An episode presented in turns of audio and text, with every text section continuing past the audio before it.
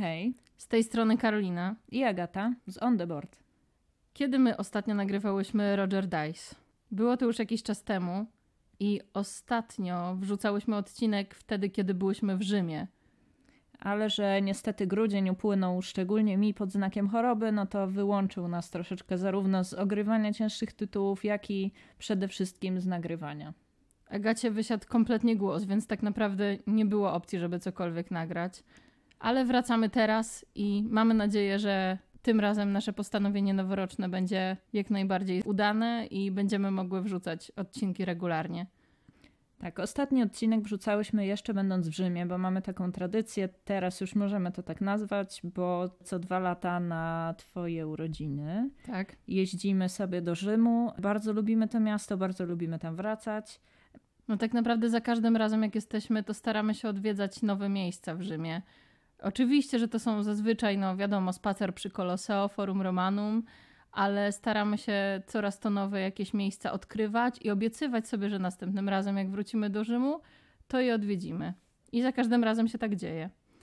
To miała być taka urodzinowa niespodzianka, ten nasz pierwszy odcinek Roger Dice, a teraz już myślę, że będziemy wracać. Wracamy już do regularnych odcinków i postaramy się, żeby ukazywały się naprawdę Co 2-3 tygodnie. co dwa Taki jest nasz tygodnie. cel, zobaczymy jak to wyjdzie w praktyce. Ale na razie sobie taki cel stawiamy. Dokładnie. Jeśli chodzi o Rzym, no to oczywiście nie obyło się bez zabrania ze sobą gier. Tak, ponieważ ja mam urodziny w listopadzie i wyjeżdżamy zazwyczaj właśnie na tego 10 listopada do Rzymu. Wiemy, że tam wtedy, w tym regionie Włoch, często bywają ulewy i te wieczory też są takie deszczowe i zawsze staramy się brać coś ze sobą, żebyśmy się nie nudziły w razie czego, w razie gdybyśmy nie mogły spacerować. I tym razem było super, bo wpadła nam w ręce seria gier od Juvi Games, oryginalnie wydana przez Helvetic. To są takie małe, kompaktowe pudełeczka. Nie wiem, czy można być bardziej kompaktowym pudełkiem niż ta seria. Tak, i są to małe, sprytne, krótkie, ale dające dużo frajdy karcianki. I Są przepięknie wydane. są przepięknie wydane, mają przepiękne grafiki i my tym razem zabrałyśmy ze sobą Tukano, który jest właśnie grą karcianą o zdobywaniu owocków dla tukanów, więc no tematyka też jest przy nich przeurocza i właśnie to Tukano służyło nam jako takie rozluźnienie wieczorne po całodziennym chodzeniu i sprawdziło się idealnie, bo nie dość, że jest malutkie, nie zajmowało w ogóle nam miejsca w bagażu, to jeszcze było takim przyjemnym, wieczornym graniem z pięknymi grafikami, pięknymi kartami, więc no polecamy jak najbardziej zarówno Tukano, jak i w ogóle całą serię na wszelkie wycieczki, wyjazdy. Można te maleńkie pudełeczka zabrać i Tak, ograłyśmy Tucano, Bandido i Bandide. To są to dwie kooperacyjne gry. W Rzymie miałyśmy ze sobą Tucano, no i Tucano to jest takie typowe set collection. Oczywiście grałyśmy we dwie, ale po powrocie grałyśmy też w trzy, cztery osoby. Musimy przyznać, że Tucano najlepiej chodzi na dwie osoby jednak. Bo czuje się, że się zbiera te karty i że ma się większy jakby wpływ na to, co będzie w twoim zestawie. W trzy, cztery osoby już jest troszkę gorzej. Aczkolwiek też jak najbardziej fajnie to Tak, działa tak, i to- to, tak. nie jest tak, że, że 3-4 osobowa rozgrywka jest męcząca albo nużąca, bo, bo absolutnie nie. Ale nam chyba najbardziej faktycznie dobrze się grało na te dwie osoby. Tak, a w ogóle to, co Agata powiedziała, że na wieczorne rozgrywki, my w ogóle lubimy takie małe gry, które często rozgrywamy tuż przed snem, bo one nie są tak bardzo angażujące. To znaczy, to nie tak, że nie ma przy nich emocji, bo oczywiście są, ale to nie są takie gry, które na tyle angażują ten mózg, że potem on pracuje i nie jest się w stanie zasnąć. Co nieraz robiłyśmy z jakimiś bardzo ciężkimi grami euro, że kończyłyśmy je w bardzo późnych godzinach nocnych i potem spać się nie da, bo się Tak. przetwarza wszystkie te zleconka tak, i, potem się kończy i w zasoby nocy. w środku nocy. W środku nocy takiego Robinsona Crusoe i się myśli, że się mogło te banany tam wymienić na chlebek i tak dalej. tak. Albo no, ostatnio wędrowców z nad południowego tygrysu. tygrysu. Tak, tak. To też był błąd grać to w środku nocy, ale Tak, bo potem przyszło nam zasypiać nad ranem dopiero, bo cały czas myślałyśmy, a czy mogłyśmy inne ruchy zrobić? No masakra. Więc jakby Więc- lubimy się wieczorem wyciszyć i rzeczywiście takie mniejsze tytuły to jest strzał dziesiątkę dla nas przed snem. Więc jak najbardziej polecamy tą serię I wracając jeszcze do tych kooperacyjnych tytułów Bandido i Bandida, y, które też ogrywałyśmy i we dwie, i we cztery osoby, y, obydwie są świetne. To są gry, które bazują na tym, że mamy tego tytułowego Bandido, czy też Bandidę, i musimy takie zagrywać karty, żeby zablokować mu drogę, żeby on nie mógł uciec wolnym korytarzem.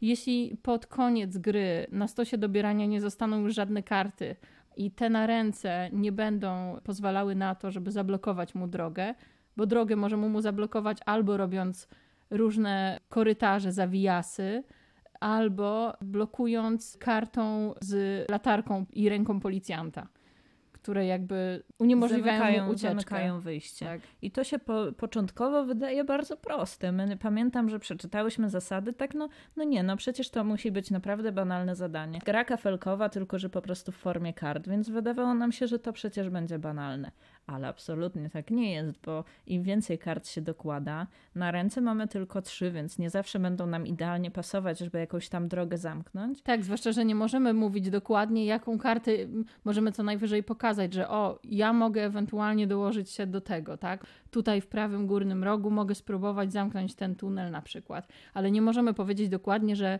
my mamy korytarz, który zakręca w lewo i na końcu jest latarka, bo no jakby o to chodzi w tej grze. Tak, i ta kooperacja tutaj działa naprawdę super, bo gra jest na tyle kompaktowa, że się absolutnie nie przedłuża, e, jest bardzo dynamiczna, a mimo to, mimo że tak naprawdę układamy tutaj tylko karty, tworząc tą ścieżkę, to jest takie fajne wspólne poczucie misji. Tak serio y, podkręca to emocje i że ta gra to ok, jest 20 minut, ale takie naprawdę pełne takiej fajnej kooperacji i naprawdę mega nam się to podoba, bardzo to polecamy. Na wspólną, niedługą, relaksującą, ale emocjonującą rozgrywkę tak, wieczorną. Tak, i tutaj jest jeszcze tak, że Bandido to jest ta łatwiejsza nieco część, ale w niej również zawiera się wariant ten podstawowy i rozszerzony. W wariancie podstawowym mamy pięć dróg do zablokowania początkowo dla tego naszego Bandido, a w wariancie zaawansowanym jest to sześć dróg. Z kolei Bandida wprowadza dodatkowe przedmioty, i karty specjalne, które wprowadzają jakieś tam dodatkowe zasady lub umożliwiają nam na wykonanie jakichś innych rozszerzonych ruchów lub ograniczają nam pewne ruchy. Więc no wprowadzają jakiś dodatkowy element zawirowania tutaj przy tej układance, co też jest bardzo ciekawym rozszerzeniem. A co najlepsze, i Bandido, i Bandidę możemy połączyć i zrobić z tego taką wielką grę, w której musimy tak. E, uniemożliwić mm. obydwojgu e, ucieczkę z tego labiryntu. I to już jest hardcore. I to już będzie hardcore, bo mm. musimy przyznać, że ten nasz e, bandido to cały tak, czas. Cwaniaczek zazwyczaj nam ucieka. Tak. Ale no, w wersji połączonej to już robi się wyzwanie, ale naprawdę serdecznie polecamy obydwie te części. Dużo śmiechu, dobrej zabawy i, i emocji. Po powrocie z Rzymu, jeszcze zanim choroba rozłożyła szczególnie mnie na dobre, udało nam się pierwszy raz, może to wstyd, ale pierwszy raz zagrać w ród. Żeby było śmieszniej, podchodziłyśmy do tej gry naprawdę jak do jeża. Ponieważ, jak już wspominałyśmy tysiąckrotnie, nie lubimy negatywnej interakcji. Przynajmniej wydawało nam się przez bardzo długi czas, że jej nie lubimy. Ród całkowicie zmienił nasze podejście do negatywnej interakcji mimo że początkowo się to w ogóle nie zapowiadało. Tak, i tak naprawdę byłyśmy dawno, dawno temu, jak zobaczyłyśmy tą grę, mimo że nam się bardzo spodobała graficznie i tematycznie. Wizualnie jest świetna, od razu nas urzekła. Tak, to uznałyśmy, że no nie, no to nie jest dla nas, bo no nie lubimy tego jakiejś walki, takiego naparzania się, tego no po prostu masy negatywnej interakcji. Ale Ostatnio dajemy szansę grom, które początkowo wydają nam się nie dla nas i często nas zaskakują, a Root był tak naprawdę największym zaskoczeniem w tej kategorii. Zdecydowanie. Bo tak totalnie, totalnie nam się ten Root spodobał, że wkręciłyśmy się w niego na tyle, że naprawdę grałyśmy w niego niemalże każdego wieczoru przez bardzo długi to czas. Prawda, to prawda. Rozgrywając wszystkie tak. możliwe frakcje, wszystkie możliwe kombinacje, próbując Oczywiście jakieś... frakcje z podstawki, ale już teraz wiemy, że szykują się do zakupu dodatki, bo nie tak, wyobrażam bo... sobie ich nie kupić. Tak, bo mocą tej gry są frakcje. To, co nam się tu mega podoba, to to, że każda frakcja ma skrajnie inną taktykę. Ogólnie chodzi o to, że jesteśmy zwierzątkami, różnymi frakcjami zwierząt, które walczą o władzę w leśnogrodzie. Kiedyś w leśnogrodzie panowała dynastia Orlich Gniazd i ta dynastia trochę tam się między sobą kłóciła. Więc w tym momencie dynastia Orlich Gniazd chce przejąć władzę od markizy de Cotte, która to tę władzę brutalnie im przejęła. Próbują za wszelką cenę rozprzestrzenić jak największą ilość swoich gniazd, żeby tę markizę po prostu stamtąd wykurzyć. I powrócić do tej dawnej świetności dynastii Orlich Gniazd. Tak, ale wszystkie inne frakcje wcale tej władzy oddać nie chcą. Markiza de Cotte nie chce oddać swojej władzy i ona skupia się na stawianiu budynków wszelkiego rodzaju, żeby swoje wpływy w tym leśnogrodzie Rozszerzać jak najbardziej. Wiecznie, tak, nieustannie rozszerzać. Tak, rozgrywka zaczyna się tak, że markiza jest po prostu rozstawiona po Wszędzie. całej planszy, tak, w każdej możliwej polanie. I wydaje się, że dosyć ciężko będzie się jej stamtąd pozbyć, ale inne frakcje, takie właśnie jak y, dynastia Orlik Gniazd, próbują też rozprzestrzenić się w postaci stawiania swoich gniazd i wystawiania jak największej liczby jednostek, żeby te budynki markizy pomijać. W międzyczasie pojawia się też frakcja Sojuszu Leśnych Stworzeń, które ma jeszcze inną taktykę. Działają bardziej w cieniu i rekrutując kolejnych swoich sympatyków, starają się zdobyć władzę w leśnogrodzie poprzez przekonywanie do siebie jak największej liczby mieszkańców leśnogrodu. Ale jakby tego wszystkiego było mało, mamy jeszcze włóczęgę. Włóczęgę, który jest shopem. Jest to chyba mój ulubiony bohater. Włóczęga, który my się śmiejemy, że jest sprzedajny jak... I jak, zrywa sojusze. Zrywa sojusze, jak niektóre osoby w amerykańskim Survivorze, gdzie cały program opiera się tylko i wyłącznie na tych sojuszach, na ich zrywaniu, na jakichś tam konszachtach Tak, I działaniu za czyimiś plecami i włóczęga dokładnie to w tej, w tej grze robi. Tak, że... specjalnością włóczęgi jest po prostu bycie jak ta chorągiewka na wietrze. Raz w tą, raz w tą, jak mu wiatr zawieje. Niektórym frakcjom pomaga, po czym stwierdza, że chce pomagać innym i wtedy działa na szkodę frakcji, z którą przed chwilą był w sojuszu. Tak, często jest tak, że włóczęga działa z pewną frakcją do jakiegoś tam momentu, a potem stwierdza, kurczę, w sumie sojusz z tobą już nie jest dla mnie opłacalny, więc w tym momencie zaprzyjaźnię się z kimś innym. I, I cała rozgrywka tego włóczęgi właśnie na tym polega. I frakcja włóczęgi chyba rzeczywiście ma na, najbardziej rozbudowaną, najbardziej E, Najciekawszą też strategię, bo włóczęga zajmuje się odkopywaniem przedmiotów z lasu. On sobie te przedmioty ciuła i potem je wykorzystuje w różny sposób, żeby też przybliżyć się jak najbardziej do wygranej. Jeśli chodzi o ród, to było to dla nas chyba jedno z największych zaskoczeń zeszłego roku.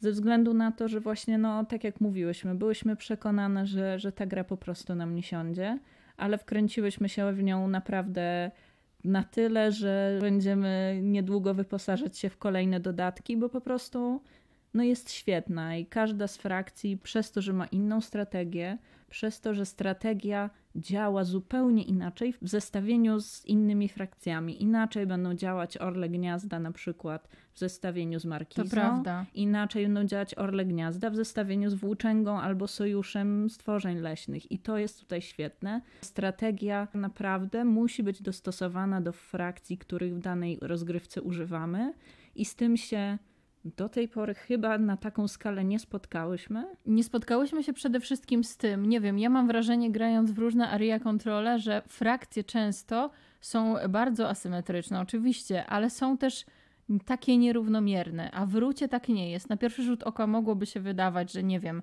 Markiza może mieć najwięcej do powiedzenia, bo właśnie na początku gry jest rozstawiona wszędzie i jest jej wszędzie pełno ale tutaj ta asymetria jest, tylko że ona jest równa. To jest w ogóle niesamowite jak na Aria Control, bo nie miałam takich odczuć chyba w żadnej jeszcze grze tego typu.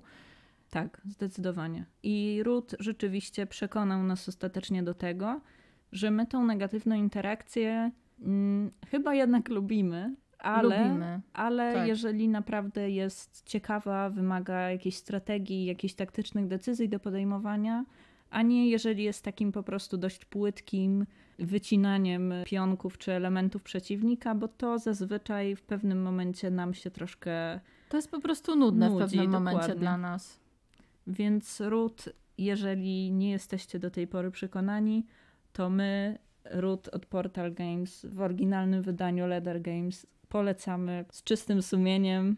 On nam po prostu odmienił te podejście do negatywnej interakcji. I wydaje mi się, że chyba tego potrzebowałyśmy, bo teraz zdecydowanie chętniej będziemy sięgać po tego typu gry. Jeśli chodzi o podsumowanie końcówki roku czy grudnia, no to nie sposób wspomnieć o evencie, który nareszcie, event planszówkowy zawitał do Warszawy, czyli Owawa Gra zorganizowanym przez Game Troll TV. I musimy przyznać, że bardzo, bardzo się cieszymy, że nareszcie tak blisko nas jest tak fajny, tak W duży końcu. i tak różnorodny event. W końcu, bo w momencie, kiedy my zaczęłyśmy się interesować w ogóle planszówkami, to te planszówki na Narodowym, które były kiedyś, już niestety zakończyły swoją działalność. I prawdę mówiąc, strasznie brakowało nam takiego eventu, no bo jakby ogólnie te eventy wiadomo, że są świetne, ale jednak fajnie mieć coś u siebie, a nie tylko jeździć po różnych miastach w Polsce, y, żeby móc spotkać się z innymi planszomaniakami. Więc dla nas ta Wawa gra naprawdę tutaj zrobiła robotę i musimy przyznać, że mimo, że był to jeden dzień, to było bardzo, intensywnie. Bardzo intensywny dzień, jak najbardziej. Z naszego Wyst- punktu widzenia było to świetnie zorganizowane wydarzenie. Wystawców było bardzo dużo. Tak. Niektórzy mieli naprawdę świetne oferty na, na gry, jakieś wyprzedaże, jakieś promocje, dosyć duże zaopatrzenie, więc naprawdę można było upolować gry w bardzo dobrej cenie, więc to było super. Był duży games room, w którym można było rozegrać sobie też gry. Tak, była też e, osobna strefa z prototypami, do której nie sposób było nie zajrzeć, ponieważ znajdowała się też tam między innymi nasza Nasza kochana gra Misty Waters, przecudowni twórcy, czyli Bogdan i Ula, z którymi na szczęście udało nam się spotkać, chwilę pogadać. I chociaż, mimo że była wielka kolejka, to chociaż popatrzeć na fragment rozgrywki. bardzo nam tej rozgrywki brakuje. Także Misty czekamy. Czekamy. Czekamy bardzo. Jak ktoś nie zna, to polecamy zajrzeć na stronę kampanii, bo trwa jeszcze late pledge, także Tak, jakiś czas temu uruchomił się Late Pledge. My już swoją mamy zamówioną, ale jeśli nie znacie, polecamy zajrzeć na naszego Instagrama. Tam bodajże w lipcu wstawiałyśmy recenzję gry, którą dzięki uprzejmości Uli Bogdana było nam dane rozgrywać. Także jeśli ktoś z Was lubi przygodowe gry z ogromną ilością interakcji, przygód, wszelakich wydarzeń, atmosfery, poczucia humoru i też ciekawej strategii i decyzji do podjęcia w morskich, nie pirackich, a morskich klimatach, to koniecznie, koniecznie polecamy. Spróbujcie. Zwłaszcza, że ono ma jeszcze przepiękną szatę graficzną i muszę przyznać, że na poziomie prototypu to się bardzo rzadko zdarza, żeby gra wyglądała tak pięknie i właściwie wygląda już jak gotowy produkt. Wiemy też, że w kampanii można dobrać sobie dodatki, które wprowadzają bardzo dużo nowych trybów, także Polecamy. polecamy. a polecamy w samą grę y, fajnie jest grać we cztery osoby w trybie tym rywalizacyjnym, ale my wkręciłyśmy się bardzo w tryb Kooperacyjny kooperacyjny na dwie osoby. osoby. I on też naprawdę super działa, więc Ale myślę, że o Misty jeszcze będziemy mówić. Pewnie jeszcze nie raz, nie dwa o Misty Tak. wspomnimy.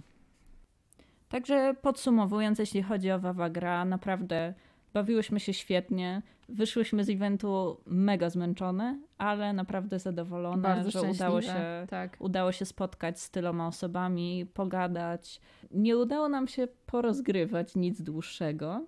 No niestety, na Wawa gra rzeczywiście nie. Szkoda, że jest to jeden dzień, ale z drugiej strony no, rozumiemy, jak to wygląda, szczególnie na stadionie. Jeszcze odnośnie Wawa gra, to bardzo fajnie zorganizowane było też spotkanie z Adamem Kwapińskim, autorem serii Nemesis, którego bardzo chciałyśmy Poznać na żywo. Tak. No i oczywiście czekamy na najnowszą część.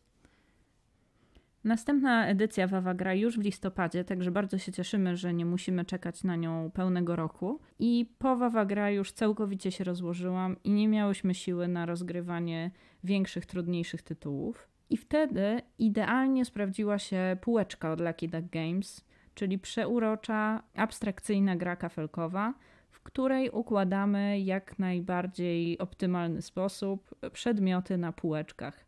Temat jest nam dość znany, bo parę tygodni temu. Jeszcze pod koniec listopada, tak naprawdę, bo przez to, że mamy coraz więcej gier, trzeba było znowu przeorganizować nasze regały, co, jak chyba większość z Was wie, nie jest zbyt przyjemnym zajęciem, a w półeczce jest zupełnie odwrotnie.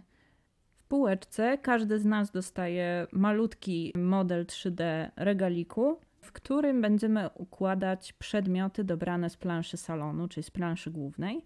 Przedmioty mają kilka kategorii. Podzielone są na te rzeczy, które najczęściej się na półkach znajdują, oraz koty, które oczywiście muszą zawsze na regale znaleźć swoje miejsce. Jako nieodłączny element półeczek. Podczas swojej tury dobieramy od jednego do trzech kafelków z planszy salonu i umieszczamy je w jednej kolumnie naszego regaliku próbując wypełnić cel zarówno osobisty, jak i cel grupowy. Cel osobisty wskazuje nam konkretne półki na naszym regale, na których musimy umieścić przedmiot danej kategorii, natomiast cel grupowy zazwyczaj punktuje za stworzony układ tych samych lub różnych kategorii przedmiotów. I na koniec dostajemy też punkty za największą grupę sąsiadujących ze sobą przedmiotów tego samego rodzaju, czyli też tego samego koloru. No i półeczka to jest jedna z tych gier, która od razu nas zachwyciła, bo jest po prostu przeurocza. Te małe regaliki plastikowe są też tak przyjemne i to układanie przedmiotów, właściwie wkładanie przedmiotów, bo tutaj wrzuca się podobnie jak w Connect 4 przedmioty od góry i to znowu jest taka gra, którą idealnie będzie rozegrać przed snem. Wydaje nam się, że dobrze się sprawdzi zarówno dla początkujących graczy, jak i dla rodzin, bo zasady ma bardzo proste, bardzo szybko można je wytłumaczyć, ale jednocześnie daje możliwość fajnego pokombinowania żeby jak najwięcej tych celów zrealizować, jak najwięcej punktów zdobyć, co czasami potrafi być o tyle ciężkie, że często zwracając uwagę na jeden cel, zapominamy zupełnie o drugim celu i o trzecim celu. Tak, często musimy wybierać, czy idziemy w ten swój cel osobisty, czy więcej punktów nam da jednak zdobycie jak najszybciej celu wspólnego. Więc tutaj rzeczywiście jest możliwość pokombinowania, ale to jest taka gra na szybko, dla nas idealna przed snem, wyciszająca, jednocześnie bardzo satysfakcjonująca i przyjemna. Zajmuje około 20-25 minut, więc to jest taki rzeczywiście chyba idealny czas na wyciszenie. Tak, i naprawdę idealnie sprawdziła się w sytuacji, w której nie miałyśmy siły na nic takiego bardzo angażującego i rozgrywałyśmy półeczkę bardzo wiele razy właśnie podczas chorujących wieczorów i było to bardzo przyjemne kombinowanie, idealne na chłodne, brzydkie, zimowe wieczory. Drugą taką grą, która przyszła do nas w międzyczasie przed świętami, był Escape Room od wydawnictwa G3 Żegluga w Nieznane, gdzie staramy się rozwiązać zagadkę na statku Enigma.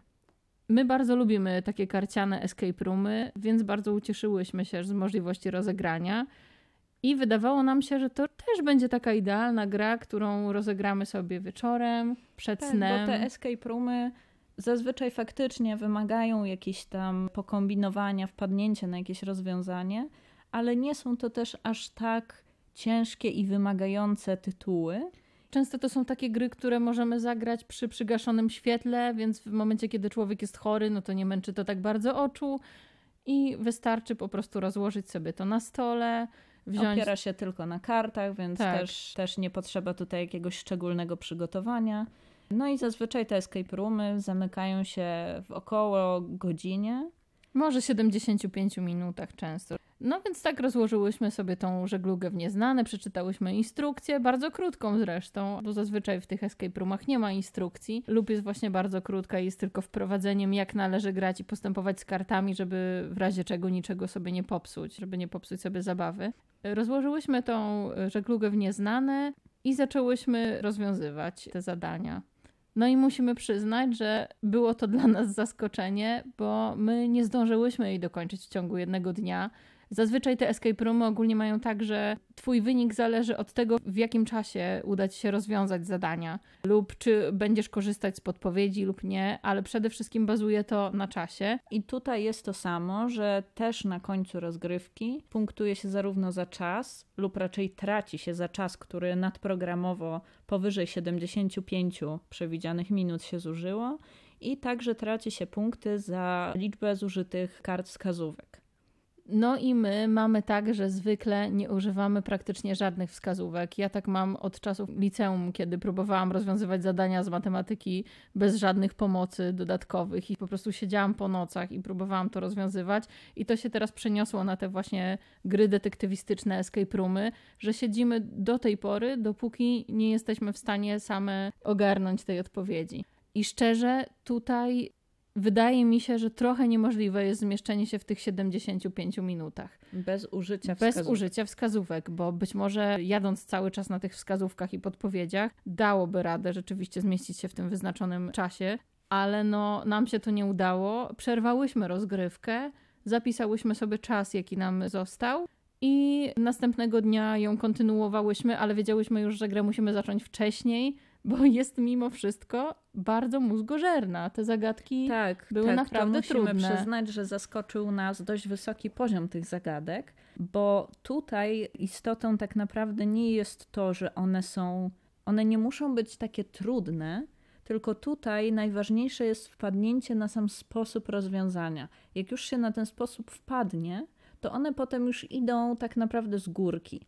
Ale problemem tutaj i całą zabawą jest dojście w ogóle do tego, na czym ta zagadka się opiera i jaki sposób myślenia trzeba tutaj włączyć, bo każda z tych zagadek, które można rozwiązywać tak naprawdę jednocześnie, tutaj nie ma takiego systemu przechodzenia karta po karcie, jak w większości escape roomów, tylko te zagadki jednak są rozłożone na stole w tym samym czasie Tutaj nie ma tak naprawdę większego znaczenia, czy rozwiązujemy tą zagadkę, czy inną w danym momencie, bo jest ich kilka i możemy je rozwiązywać równocześnie. Przez co też wydaje mi się, my grałyśmy we dwie osoby, ale wydaje nam się, że byłoby łatwiej grając chociaż w 3-4 osoby, kiedy mogłybyśmy się podzielić tymi zadaniami jakoś bardziej, bo my na to wpadłyśmy dość późno. Rzeczywiście. Plus też jest zazwyczaj tak, że każdy wpada na sposób rozwiązania innej zagadki jak patrzy się na te karty, no to jedna osoba natychmiast wpada na to, jak rozwiązać tą, a druga osoba natychmiast wpada na to, jak rozwiązać tą. I rzeczywiście, im więcej głów do myślenia, tym więcej tych różnych sposobów myślenia można włączyć. Tym łatwiej. I to też bardzo wyróżnia żeglugę w nieznane, że w przeciwieństwie do innych escape roomów karcianych, które znamy, wydaje nam się, że ona będzie łatwiejsza i lepsza do rozegrania w większą liczbę osób co jest bardzo fajne, bo zazwyczaj jednak te escape roomy na więcej niż dwie osoby potrafią się robić dość chaotyczne. To prawda, zwłaszcza, że te karty zazwyczaj musimy się nad nimi jakoś bardzo skupiać, bo sobie wzajemnie zasłaniamy, kiedy gramy na przykład w cztery mm, osoby. Lub mają jakieś szczegóły na rysunkach czy ilustracjach, które są dość istotne, które trzeba zauważyć. Natomiast tutaj to nie do końca tak działa. Bardziej mi to przypomina te zadania jak w książkach czy testach na inteligencję, że po prostu tak, tak. jest jakieś dopasowanie schematu, czy wzoru, czy jakiegoś tam sposobu, czy ciągu myślenia, na który trzeba wpaść. I to jest bardziej ten klimat, a nie takie karta po karcie rozwiązywania jak w większości escape roomów i to jest bardzo fajna odmiana, to nam się bardzo podobało i zaskoczył nas poziom tych wskazówek, bo tak jak mówimy, myślałyśmy, że się wyrobimy w tych 75 minutach, ale jednak siedziałyśmy naprawdę długo, próbując przeanalizować wszystkie zagadki i jedna do tej pory nie daje nam spokoju, bo nie było szans, żebyśmy po prostu na nią wpadły.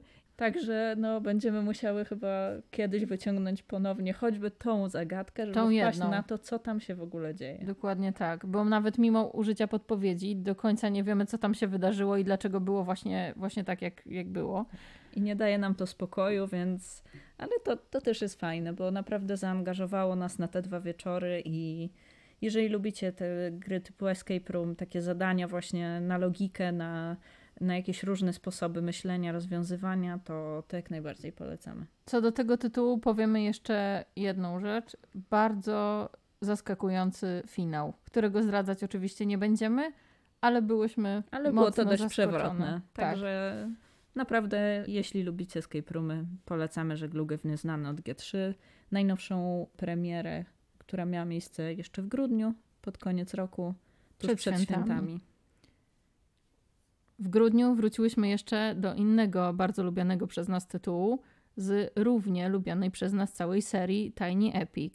Małych epickich wikingów, wydanych w Polsce niedawno przez Galacta Games, ale my miałyśmy tą grę dzięki uprzejmości wydawnictwa Gameling Games. Czyli mówimy o Tiny Epic Vikings razem z dodatkiem Ragnarok. Mali epicy wikingowie są połączeniem Area Control z Set Collection, w którym naszym zadaniem jest opanowanie jak największej liczby terytoriów poprzez rozstawianie tam naszych wojowników wikingów, budowaniu świątyń, dobijaniu statków do portów, a także oczywiście jak to u wikingów, prowadzenia walk pomiędzy sobą nawzajem. Jak to bywa z serią Tiny Epic? Mimo, że są to gry, które są zamknięte w takich malutkich, płaściutkich pudełkach, Wyglądających bardzo niepozornie. to gra jest naprawdę obfita i trwa bardzo długo, bo każda z tych części na pudełku jest tam 30-60 minut, ale nam każda z tych części zajmuje co najmniej półtorej godziny.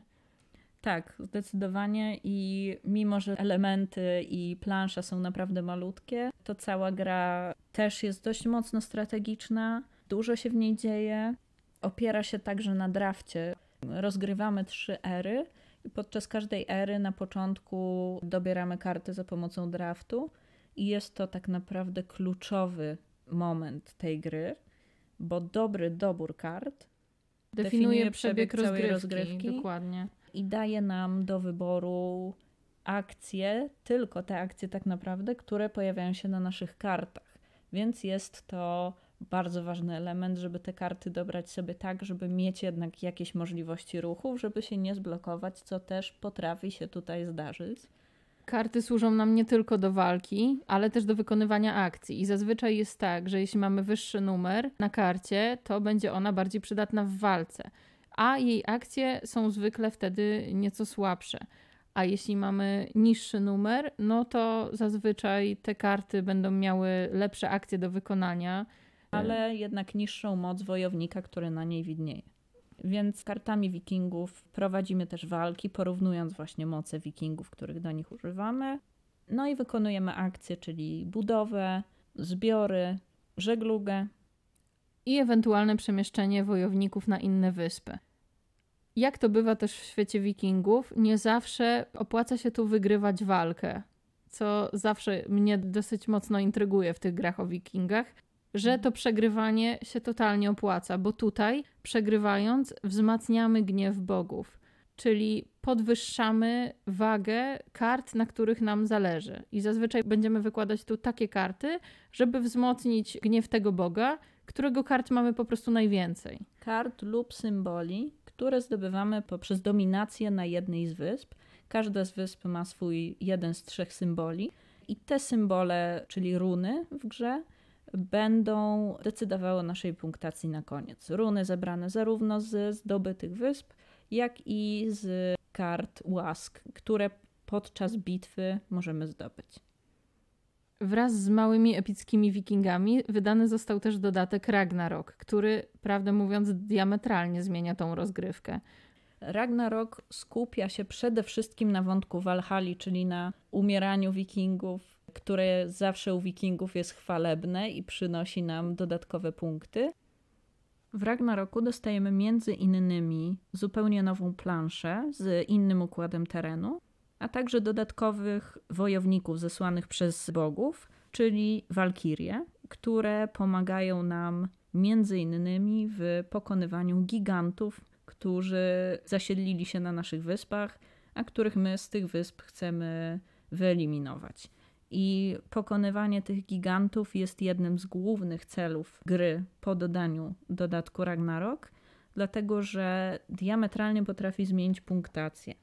Giganci mają od 6 do 10 punktów, Ale my pokonując tych gigantów, nie wiemy tak naprawdę z jakiego rodzaju gigantem walczymy. Czy przyniesie on nam te 6 punktów, czy 10, czy coś pośrodku.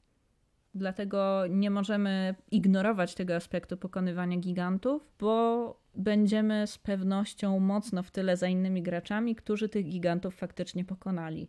Zwłaszcza, że punkty za wygraną w walce z gigantem to nieraz jest i połowa punktów w całej grze na koniec. Tak, bo wbrew pozorom w małych epickich wikingach tych punktów na koniec gry wcale tak dużo się nie zdobywa.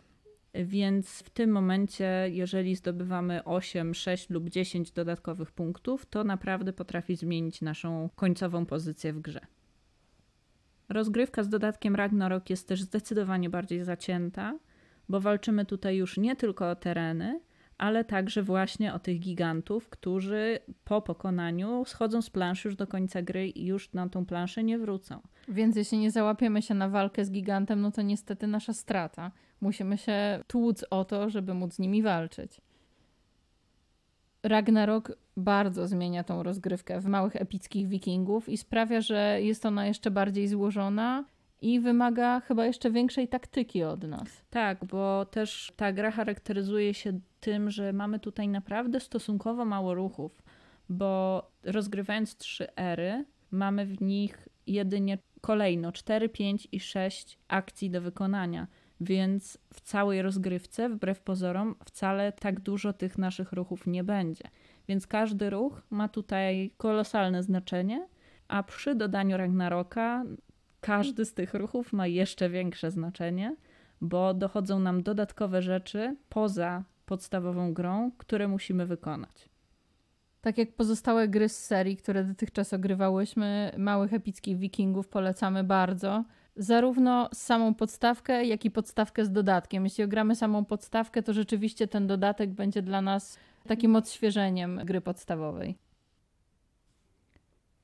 Święta i świąteczne oraz poświąteczne, sylwestrowe, karnawałowe spotkania ze znajomymi to też świetna okazja, żeby wyciągnąć na stół gry quizowe. Jedną z takich gier jest Na ile ogarniasz od wydawnictwa Muduko, którą możemy zagrać w przeróżnym towarzystwie, zarówno w gronie rodzinnym, jak i w gronie znajomych od 2 do 16 osób, więc świetnie sprawdzi się też na imprezy.